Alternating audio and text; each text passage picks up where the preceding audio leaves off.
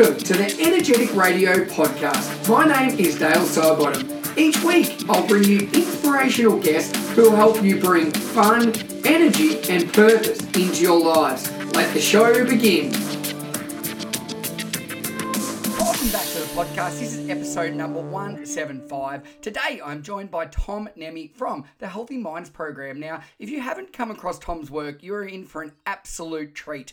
Uh, two weeks ago, I was in Japan running a Learning Through Wellness weekend workshop, and one of the participants said, Dale, there is someone that you just need to learn from. He's very similar to you, views, um, and the work he's doing is promoting, you know, well being, happiness, uh, reducing mental health, and basically giving people resilience to live the sort of life that they want to. And uh, Tom has is has done that through his clinical psychology degree, um, and then from there he's a director and founder of the Healthy Minds program. And from that, he is now presented to over twenty five thousand students, adults, corporates around the world, which is stunning. And we talk about the impact that's had, as well as um, talking about the the well being wheel and the six factors that Tom has addressed that people need to really keep on top of in each and every day of their life. And we also his top selling book, Apples for the Mind, where you can get that, what the 20 steps are in that that, you know, will help you flourish in each and every day. But one of the, the things I really got out of today's chat is just the importance of having fun, all right, and how important it is moving your body and having some form of fun, that form of release where you can get into flow, that mindfulness state every single day. So, guys, there are so many takeaways from today's chat. One of them being that you are in for a treat because Tom is a champion. So sit back, relax. This is episode number 175. Hi, guys. Welcome back to the podcast. I've got Tom Nehmy. How are you, buddy? Yeah, really good. Thanks, Dale. Now, mate, we are just talking a little bit off air about uh, it's obviously early in the morning for us both now and what we've been up to. Um, do you have the same morning routine that you have every morning? When I'm not traveling, I do. Um, my normal morning routine will be to get up pretty early uh, when my son gets up, and then um, grab the uh, the dog and head out for a brisk walk around the Adelaide Hills where I live, and that's a really good start to the day for me. I, I love that, mate. I was just saying, I, I did exactly the same thing with uh, my wife this morning. We got up, we walked our dog, and I think it's just a, a, great way to set the day up. And I'm very similar to yourself, doing a lot of travel. So, how much do you appreciate that time when you uh, are at home and you get to have a little bit of a routine? Oh, it's so important. I absolutely love it, and it, it's those little things that you do miss when you're on the road traveling a fair bit. Um, it just um, it just sets your head right for the day. Fresh air, bit of exercise. I'm a big fan of morning exercise, and um, oh, I, I, do miss it when I'm you know on a plane from 6 a.m. and getting into a hotel really late. It's um it does take a little bit out of you. It, it definitely does, mate. And I think that for people that uh, I, I, get this quite a lot, and I'm sure you do too. That oh, it must be amazing doing all this travel and going to these places, but it is quite strenuous and tough on your body. So, um, personally, I'm interested in this. Is, do you have a, a, routine when you're traveling, or do you find it really hard because you're so out of whack, different time zones? Um, you know, flying, not eating the same food, you're staying at hotels. Um, do you have a routine, or do you find it really tough? I, I find it tough usually because the days are filled either with actually travelling um, or working. There's not a lot of time either side, and that's why when I'm home, that routine and those kind of everyday health and well-being routines are, are so so important because you, you, you, come back to your baseline then. Um, when I'm traveling, oh, it's just it, it, it's tricky. I think um, if I can get a little bit of exercise, I will. But again, there's got to be the time in the day for that. Um, I'll try to um, uh, get a good sleep wherever possible. Um, it's it's just one of those things where you got to make the best of wherever you are and whatever amount of time you have. Mm, yes, so true. I, and and as you said, it's all about finding that time, and, and, it is quite tough when you're so stretched and you've got so much on. Um, I sometimes feel like a bit of a hypocrite. And for example, uh, recently I was in Japan, and that's where I got recommended about you because you were over there recently speaking as well. But here I am presenting on ways to improve your health, your well-being, your physical and emotional, and all this. And here I am, absolutely tired, working massive hours, and I'm probably not practicing what I preach. Do you ever feel like an imposter when you know you're running your Healthy Minds program, but you're probably traveling and, and doing the opposite for yourself? Oh, absolutely. But I, I think that speaks to one of the keys to sustainable well-being practices. It's about um, not being perfectionistic about it, because if we are too rigid in the rules that we think we need to follow, then the moment we break a rule, it's easy to say, well, it's all buggered up, I'll forget it altogether. So having that flexibility means that if I have a few days where, gee, it hasn't been um, as healthy as I would have liked, or I haven't gotten to do my exercise, or whatever the case may be, I actually let myself off the hook because then it, it removes a mental barrier to just getting back into the groove once I am home. Yeah, that, I think that's really important that uh, you, are not writing yourself because we all do make mistakes. We're all not going to be perfect all the time. But how important is it, you know, that letting the past go and all right, you can only concentrate on the future? Yeah, yeah, and and it's just not being all or nothing. I think one of the things that people often do around their health is that they create very rigid rules and they think in very black or white terms. They, they think all or nothing, and if I, I can't do it perfectly, it's not worth doing at all. Whereas that's actually a barrier to sustaining health behaviours. So, um, my recommendation uh, to anyone who's in that position of travelling and routines that mix up all the time is to actually treat yourself kindly and, and be willing to be flexible. Mm, it's so nice. And I think particularly we know the benefits of kindness, and uh, more often than not, we're kind to other people. But um, how hard is it to be kind to ourselves? And I think that's a really good point that you've just mentioned there, Tom. That um, you, you, can't really give kindness to other people unless you love yourself and you be kind to yourself. So I love that point, mate. Now let's get back to obviously Tom growing up, mate. What's your background before starting Healthy Minds? Well, I grew up in Adelaide and uh, with with two brothers. I'm a triplet actually, so two a brothers triplet. the same age. Yeah. Wow, which what was, was um, like?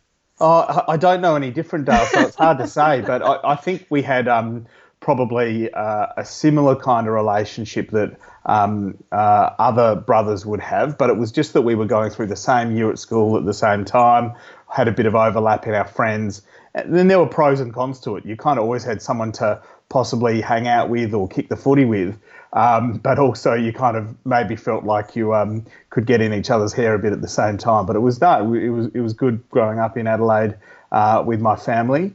Um, and then really my uh, sole focus from early adolescence was that I wanted to be a racing car driver.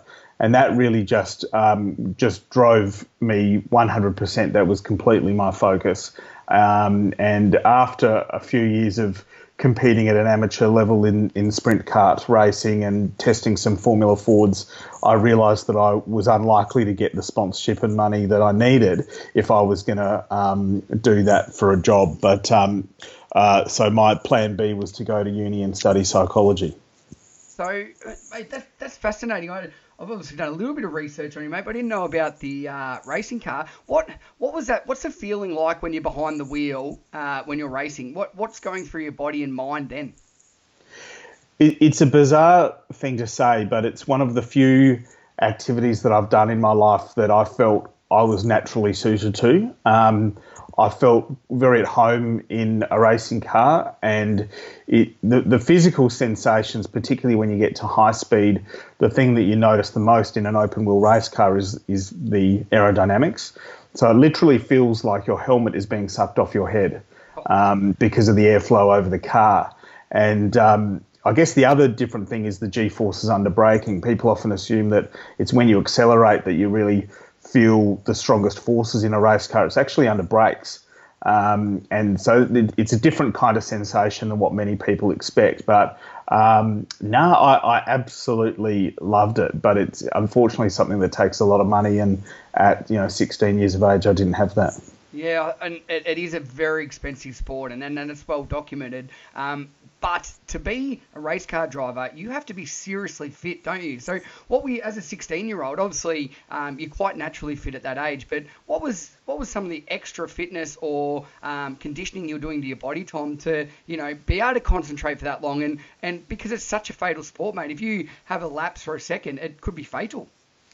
Yeah, I, I'd, I'd run. Um, I'd, I'd some I went through phases of gym routines.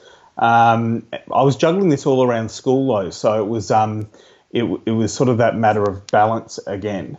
Um, when I left school and I had a year off after high school to try to find a sponsor and pursue my dream. Then I was in the in the gym pretty much every day.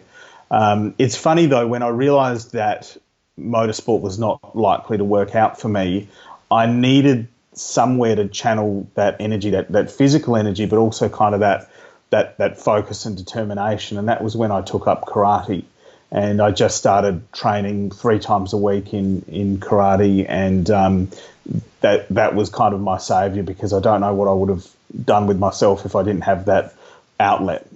Yeah, I, I think that's a really good point that you've made there. That not only an outlet for yourself, but um, it's probably that's the most mindful spot you'll be. You know, when you're racing that car, you are so present, you're not thinking about anything else. And I suppose when you remove that from your life, you need to be able to replace that with something. And it sounds like karate has done that. And when you can mix the, the positive movement of your body, the training, um, also the socializing, I suppose, with karate and so forth like that, but then also the mindfulness. You're so present. How important is that in your life? For, for people out there, how important is it, Tom, to have something like that that they can just focus solely on um, and also move their body while they're doing it? It's really important. It, it, it's such a, an important thing for us psychologically. Um, often these things we think of them as physical activities because you're you're doing with your body, but they they very much have psychological benefits. So it, in psychology, we sometimes call it a flow state when someone is completely absorbed by the task at hand, such that they lose track of time. They're not aware of anything else around them, um, and they're just completely in the in the moment, as you say. So for me, being in a racing car, you're absolutely right. You have to be fully present, focused on the task. And there are a lot of similarities with martial arts because it's also about um, being focused, being ready to react extremely quickly. Speed of reaction is important for both racing drivers and martial artists. Um, you need to have that single mind focus and be completely aware in the moment, otherwise, you're vulnerable. And it also, both of those activities really required a willingness to feel uncomfortable. Um, you know, both of those activities put you in a, in a place where you're battling that natural instinct to keep yourself safe. You're willingly putting yourself potentially into harm's way. And I love that threshold of how far can I push myself and how much can I accept this level of discomfort and, and still perform well. Um, and I suppose by extension, if you then look at um, being a professional speaker, uh, there's some similarities there as well. Yeah, that's that, that is really true, and um, I I don't know if you often get this, but people just assume when I go and do a gig or a keynote or something like that that I'm confident and that it's going to come naturally. But it's probably the same feeling as when I used to go out to bat in cricket or to play AFL that I was deep down so nervous and so anxious. But I guess once you start, it just sort of starts flowing. And I think that's probably the same as race cars, karate, anything like that, that you sort of right on that edge of the threshold of comfort, but then also danger. Yeah, exactly. And, and when I talk to young people in, in schools and and even in our corporate audiences, I, I try to impart a, a, a core message, which is that we're not actually aiming to feel perfectly calm. And I think this is something that even many psychologists kind of, uh, if I might say, don't get quite right, is that they see being calm as kind of the end point or a, or a healthy state that we're aiming for. I disagree with that. I think that what opens us up to be successful and to develop uh, and grow personally is that we're willing to experience discomfort. And so when you are doing uh, a workshop or something, Dale, I assume you're a bit like me. You'll have some days where um, you're, you're feeling you know, relatively relaxed going into it. And you'll have other days where you absolutely feel the nerves and the pressure and you're sitting in that space of being uncomfortable. Not in a bad way. It just means that we're we're pushing ourselves.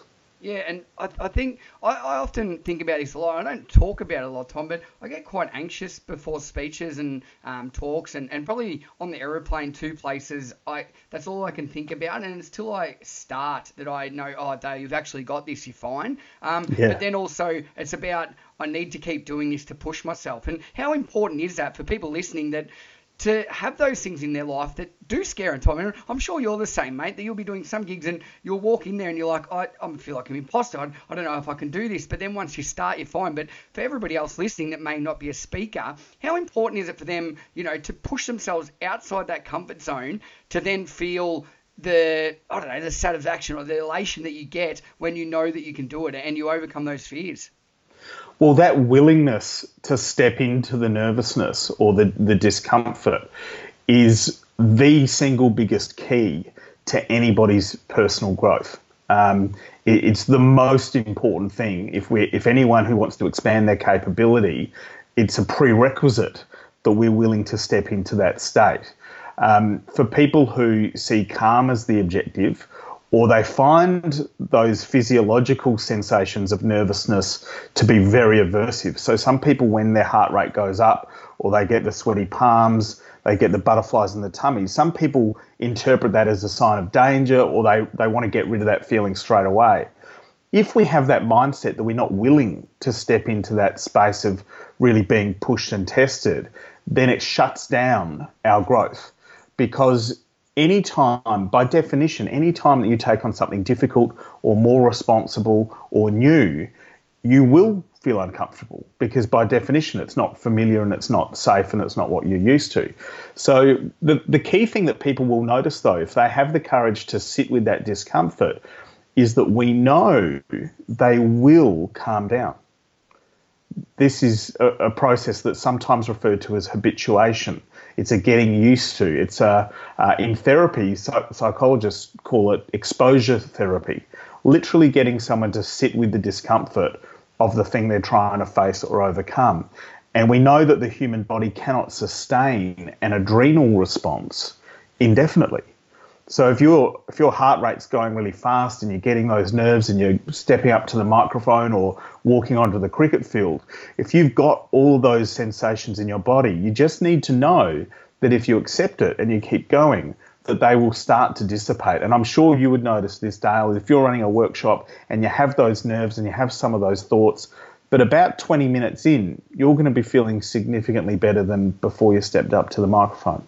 Yeah, and it, and it is so true. And what I realise now, and I look through the audience, they're probably scared to be there as well. You know, they don't know what I'm going to do. and, and mate, sometimes I do some crazy things, and I'm sure um, that scares them as well. But um, you're right. Once you start, you feel amazing, and you get that amazing feeling inside. But one thing I find is that um, people are scared to fail these days, Tom. You know, and, and being judged, uh, particularly on social media, people are very quick to throw you down or shoot you down. Um, it's a tall poppy syndrome. Do you do you find that people are happy not to, you know, feel the highs and lows that we might get by pushing ourselves or doing speaking gigs or, or going in the racing car, or karate or or whatever, because they are scared to fail and what people will say about them? Yeah, for, for a subset of people, they are driven very much by others' perception of them, or perhaps most often it's their judgments about themselves. Um, in our research in, in developing our, our prevention program and wellbeing program, the biggest risk factor that we came across that was a risk factor for poor mental health generally was something called unhelpful perfectionism. And it's when people um, either set very high standards for themselves or they will only stick to the things that feel safe and comfortable and familiar because they will judge themselves harshly if they don't do it perfectly. So anytime we, someone takes on a difficult task, there's the risk that they'll fail. There's there's uncertainty. How's it going to turn out? We don't know. Um, and so for the person who judges themselves very harshly if they make a mistake, or if they have a bad day, or if the, their presentation doesn't go so well, then that is so aversive to them that um, they take this mindset that's very, very narrow. And I imagine for somebody like that, it would be a difficult thing to, yeah, perhaps that maybe that is where some of the tall poppy stuff comes from, is that to see someone who has the courage to uh, embrace uncertainty and take risks, uh, that's going to be a, a, a real contrast to that safety seeking mechanism in the person who just wants to stay in that, that comfort zone. Mm, and I suppose it, what it really comes down is probably really confronting for them because deep down they're a little bit envious. They would like to be doing that, but um, you know it's it's easy to sit back because it, you know it is it's probably too hard for them to actually do. Tom. Yeah, I reckon you're right. Yeah. Um, now, mate, let's talk about your Healthy Minds program. So, um, after racing cars, you know, didn't work out for you. You became a clinical psychologist. Um, from there, what made you, or how did Healthy Minds come about? What was the thought process behind it? It came about very naturally from observations that I made as a clinical psychologist. So uh, I had, um, you know, I worked in many settings, but eventually ended up in private practice working with people of all ages. So I'd sometimes be working with little kids, sometimes adolescents and uh, adults as well. But I realized that there are really a core set of psychological skills and a core set of concepts that everybody needs to know if they're going to manage their own mental health really well and if they're going to sustain high levels of mental health. And really, my objective for all of my clients was that I wanted to give them that toolkit so that uh, you know that they they wouldn't relapse and, and come back. Now, on, on one hand, that's not a good business model. You're kind of trying to make yourself redundant, but um, uh, it, philosophically, that's where I was coming from. I wanted them to be capable of managing their own mental health well. But it occurred to me that generally, when people arrived and they sat down on my therapist's couch, they just didn't know these skills. They had almost no awareness of what these psychological skills were. And they even had often little to no awareness of what mental health really is, what, what good mental health really looks like. There's a lot of myths and misconceptions about that. So I would go through this routine of having this this core set of skills I would want to teach everyone. But I, I realized that unless they were to show up and spend time one on one with a psychologist, they were unlikely to get to learn those skills in any other context of their life. Now, there are many people out there who will never sit on the psychologist's couch. Uh, so, how do we get that good knowledge out of the therapy room and into schools and into workplaces. And if we taught people these skills not in a therapeutic way once a problem has occurred, but if we taught them these skills in a routine way, a skills building way, could we create psychological immunization? Could we create a, a non drug immunization against things like anxiety and depression and possibly eating disorders? And that then kind of became my personal mission, especially when I saw some people close to me struggling and I realised that those those episodes of ill health probably could have been prevented, and that was really what led me to embark on my research at Flinders University. I, I think that's really nice, mate. That you know we do see it around us, and mental health is on the rise. And I, I'm a believer that that's because we are talking more about it, and people aren't just pushing it aside and getting on with it. Now, um, you've presented to over 25,000 people with your programs and everything, and workshops and talks. What are you most proud of so far from what you've been able to achieve? I'm most proud of the impact that we have, and that that comes about through uh, when I wind up our term long program in a school, and uh, you know I'll just have have kids coming up to me wanting to shake my hand and say, you know, you, you can tell when, uh, you know, adolescents don't usually put it on for someone just because. No, they don't. Uh, and so, they, you know, when they come up and, and say, look, I really want to say thank you so much for teaching me all these things, it's really going to help me, uh, that's a huge buzz. Um, we also always evaluate our, our workshops and, in particular, all of our corporate workshops where we teach precisely the same skills to adults. And we collate these uh, anonymous feedback forms. They don't write their name anywhere on it. So they could tell us to go jump in the lake if they wanted to. And yet we get some um, we get some amazing comments from people, and um, you know when we ask them, you know, would you recommend this training? Um, over 97% of our participants say yes, they would, and that's over many, many thousands of people. So that's really what, what gives me a buzz. It's knowing that people are going to go away and apply this. Um, and, and from time to time, I have people contact me and say, look, um, you know, I did some training with you on this date, and this is what's happened in my life in the last six months, and I've handled it vastly differently than I would have, and it really helped. So that's really what what excites me. Oh, mate, and, and that is amazing. It's a credit to what you've been able to achieve. And obviously, not everyone can get to one of your workshops or come to one of your courses, but that is where you have written this amazing book, Apples for the Mind, mate. Do you want to talk about that? Because I can guarantee, Tom, people are listening right now going, um, 97%, everything you're speaking about spot on. Um, how can I get some of this in my life? Well, the book was uh, exactly for that reason. It was about putting down on paper all of the key things that we teach in our workshops. Um, and uh, I, I, on the back of the book, in the, the blurb, it says 20 tr- true things you need to know. And that was as direct as I could possibly be to the reader that I think these are concepts that everybody needs to know in order to manage their own well-being. Now, the flip side of managing your own well-being well is that you obtain high levels of mental health, really good mental health. Now, many people don't think of it that way, that there is actually the possibility that we can have the psychological equivalent of being fit. And that's really, by extension, what Healthy Minds is all about. And the book Apples for the Mind is about summarizing um, those key things, really, I guess, 20 key things that I reckon if everyone applied in their life, they would experience. Uh, you know, the overwhelming likelihood would be that they would experience good mental health and and uh, high levels of well-being. So it's it's teaching people um, some of these these things in the toolkit, like realizing that um, well-being is more important than happiness. And while happy feelings are good, uh, feelings are designed to come and go. And um, people often assume that their mood is the best indicator of their mental health.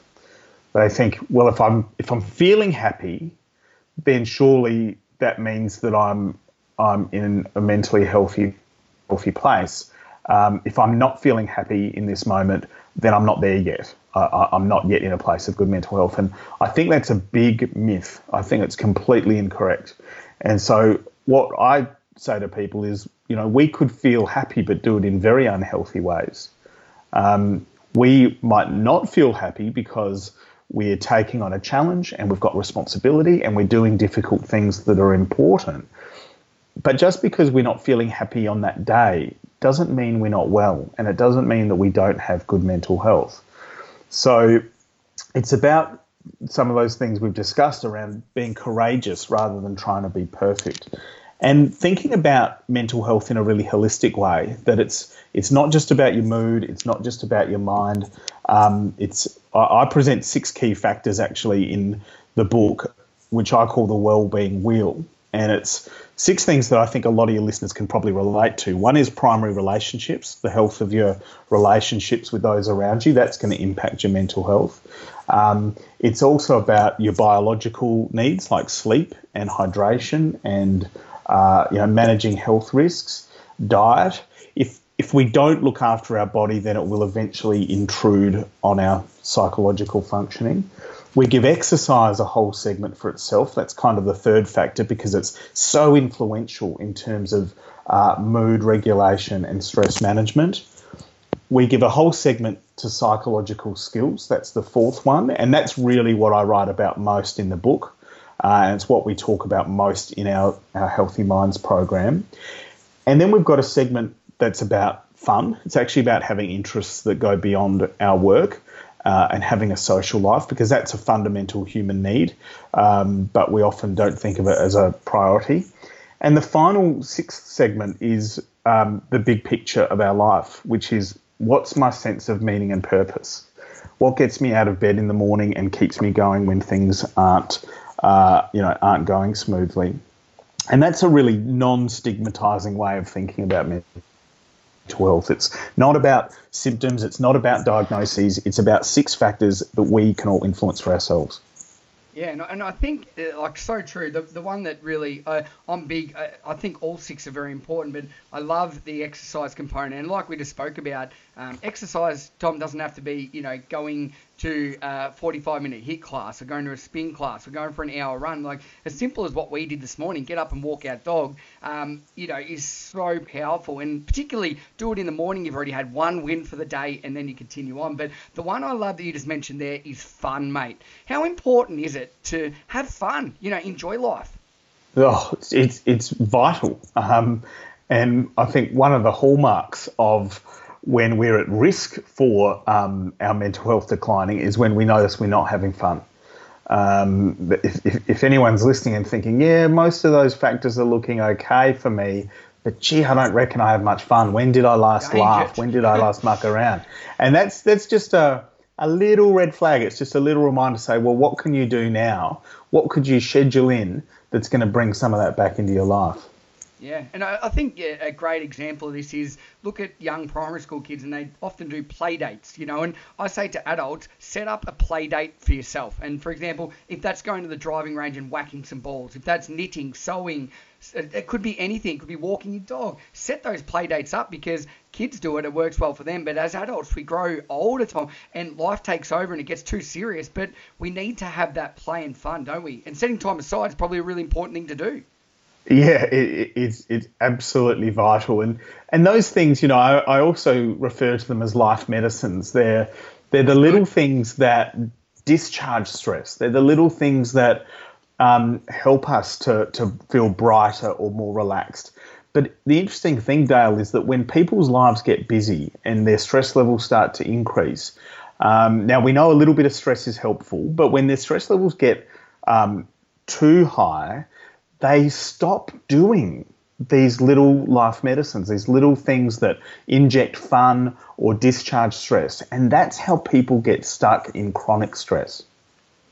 That that is, I love that life medicine, you know, and it's as simple as, you know, as I said, have some fun, have some play, do a little bit of movement, um, practice, just look around and look at things you're grateful for in your life. But as you said, when things aren't going well, that's the last thing you do, isn't it?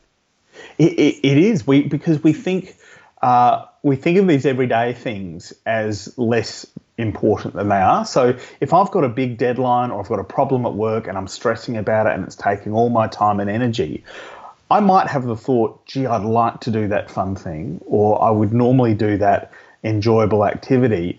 But we think, oh, well, I could do that any day. Why? That's not as important as this big stressful thing. But that's the trap, is that in those moments, we need to regard those little de stresses as if they were just as important as the deadline or the problem to solve. Because when people st- stop doing the things that mitigate stress, then the stress just piles up. And really, that's at the heart of effective stress management. Many people miss that. Um, and so for me, I, I, make sure that I've got life medicines booked in. Uh, one of my life medicines is um, well, one is exercise, so that that's another. I'll do some kettlebells, or I'll get on my um, my boxing machine, or, or walk the dog. But another is um, catching up with with close friends. Like that, that's a life medicine because I know that no matter what's going on in my life, if I catch up with one of my closest uh, good friends, I know I'll feel better after I see them. Mm, um, yeah. You know, so we've just got to remember that these things are actually accessible to us but it's up to us to proactively implement this. We can take charge of our well-being rather than thinking of, of mental health and well-being as if it's something that happens to us and we hope that it's good and we hope it doesn't deteriorate. I think we need a pragmatic way of thinking about it, like the well-being wheel, where we can actually take stock and say, well, okay, where do I sit? What what would I rate myself out of 10 on each of these six factors?